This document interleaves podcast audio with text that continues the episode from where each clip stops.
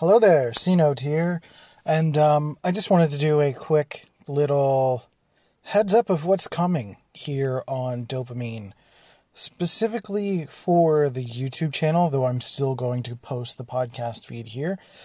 Uh, very similarly to what I've been doing with INTP related personality content on Dopamine, I'm going to be expanding some of that to include a more visual element and talking about personality, maps, models, different ways of understanding different concepts within those models.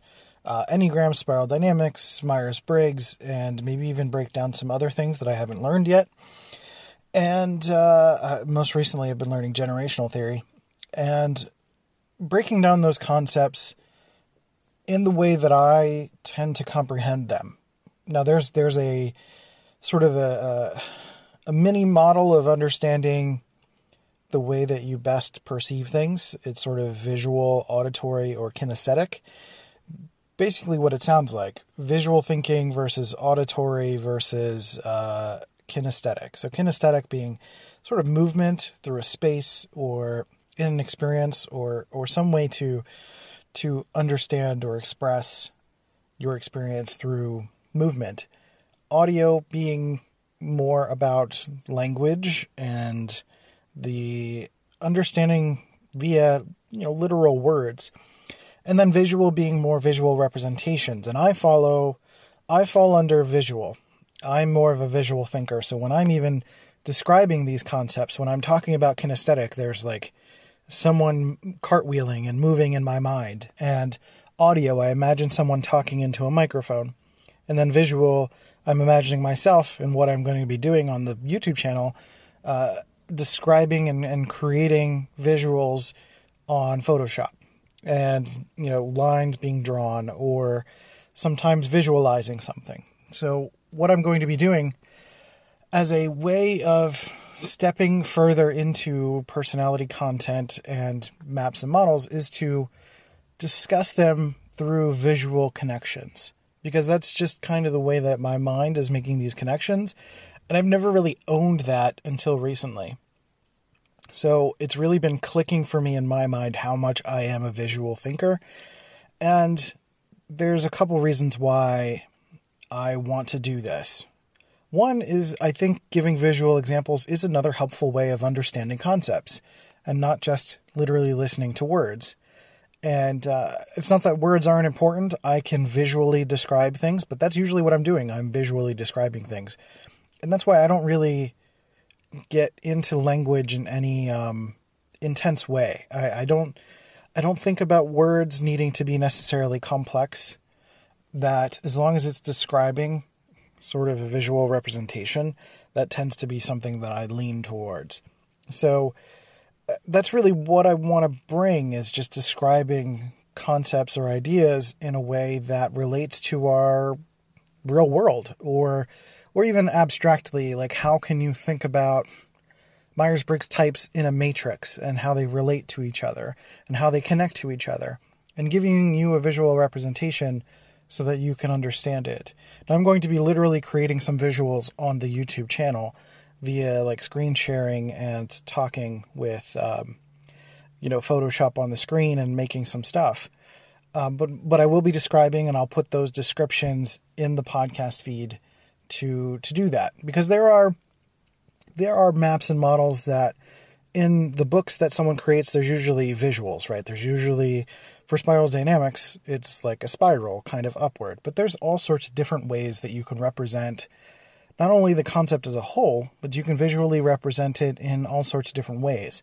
So for spiral dynamics for example you can think of it as like climbing up a mountain and at each base camp is kind of a different level of development. And that new vantage point gives you a greater scope of reality of what's around you, but then also gives you a greater, uh, it, it, in a way, you're kind of looking down at the previous levels, but it's harder to see what's coming next.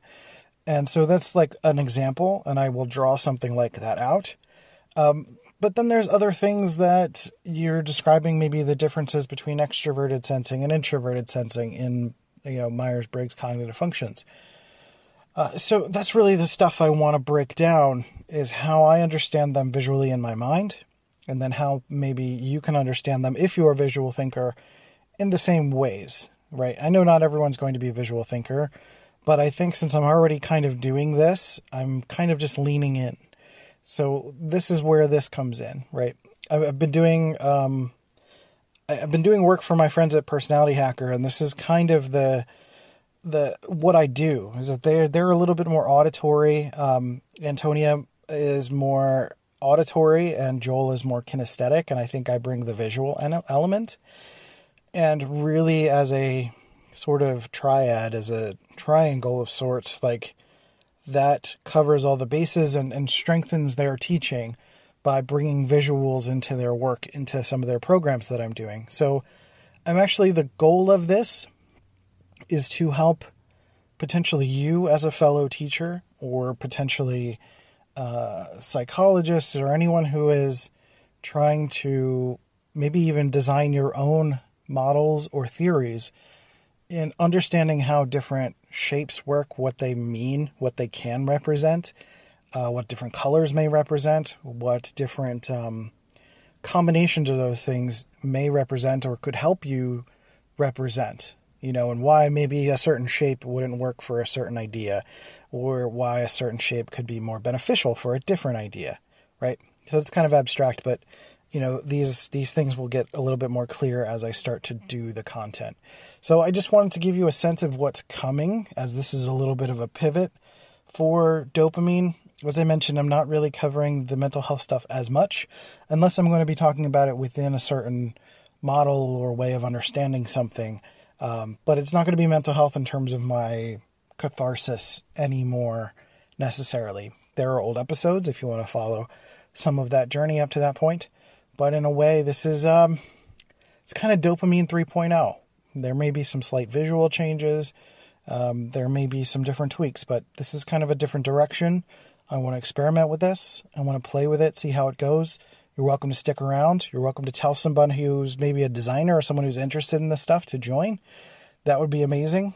And um, I'll do what I can to maybe get some people on the show to talk about how they've designed their own theories and visual representations of their ideas and seeing if we can make some of these concepts maybe a bit pro, bit, bit easier to understand for those who are more visual thinkers, right? So I think lastly, the reason I've realized that I'm a visual thinker is that I, my personal sense of learning didn't really pick up until YouTube started to become a thing. And I didn't realize how much having a visual representation of something really helped me. Uh, obviously, textbooks have visuals and all of that stuff, but someone just talking in the front of the room was usually super boring. Um, and sometimes reading certain books, like my mind would visually go in all sorts of different directions, which may have had a connection point with my perception of having ADHD at some point in my life, right? And then I'm always a visual thinker, and being visual, especially having extroverted intuition in my cognitive functions as an INTP, that you know, it kind of trailed me off. It's like you have one visual and it kind of leads to another, leads to another. So it was hard for me to read fiction books because then I would start applying my own visions visions to everything. Sometimes it would contradict the visions that were being described in the book, and you know made things a bit challenging for me to get through a fiction book. Uh, now I'm embracing it more, and it is a little bit easier to read books and understand those concepts and kind of lean into it because the, I understand that that's the way I'm thinking. That's the way I'm uh, uh, perceiving the world in a way. So I would love to know if you are identified as not identified. It's not really an identity, but if if visual thinking is is something that resonates with you, and um, if there's a model, a, a, an interpretation of an idea, either that you want to share or that you would like for me to share my visual of, um, that would be, or, or, even just describe it on the podcast. That would be um, that would be interesting. So you'll see there's a link in the description of this podcast for leaving a voice message that requires downloading Anchor. Actually, you might not have to do that these days. I think you can do it in the browser. But you could do it on your phone and just leave a voice message, ask a question, leave some thoughts, um, share your story, whatever, or or some requests for what you would like to see covered, and then we can go from there. So that's really what this show is transforming into, and I hope you'll join me for that. So I appreciate you for listening, and I'll catch you in the next episode of Dopamine. See ya.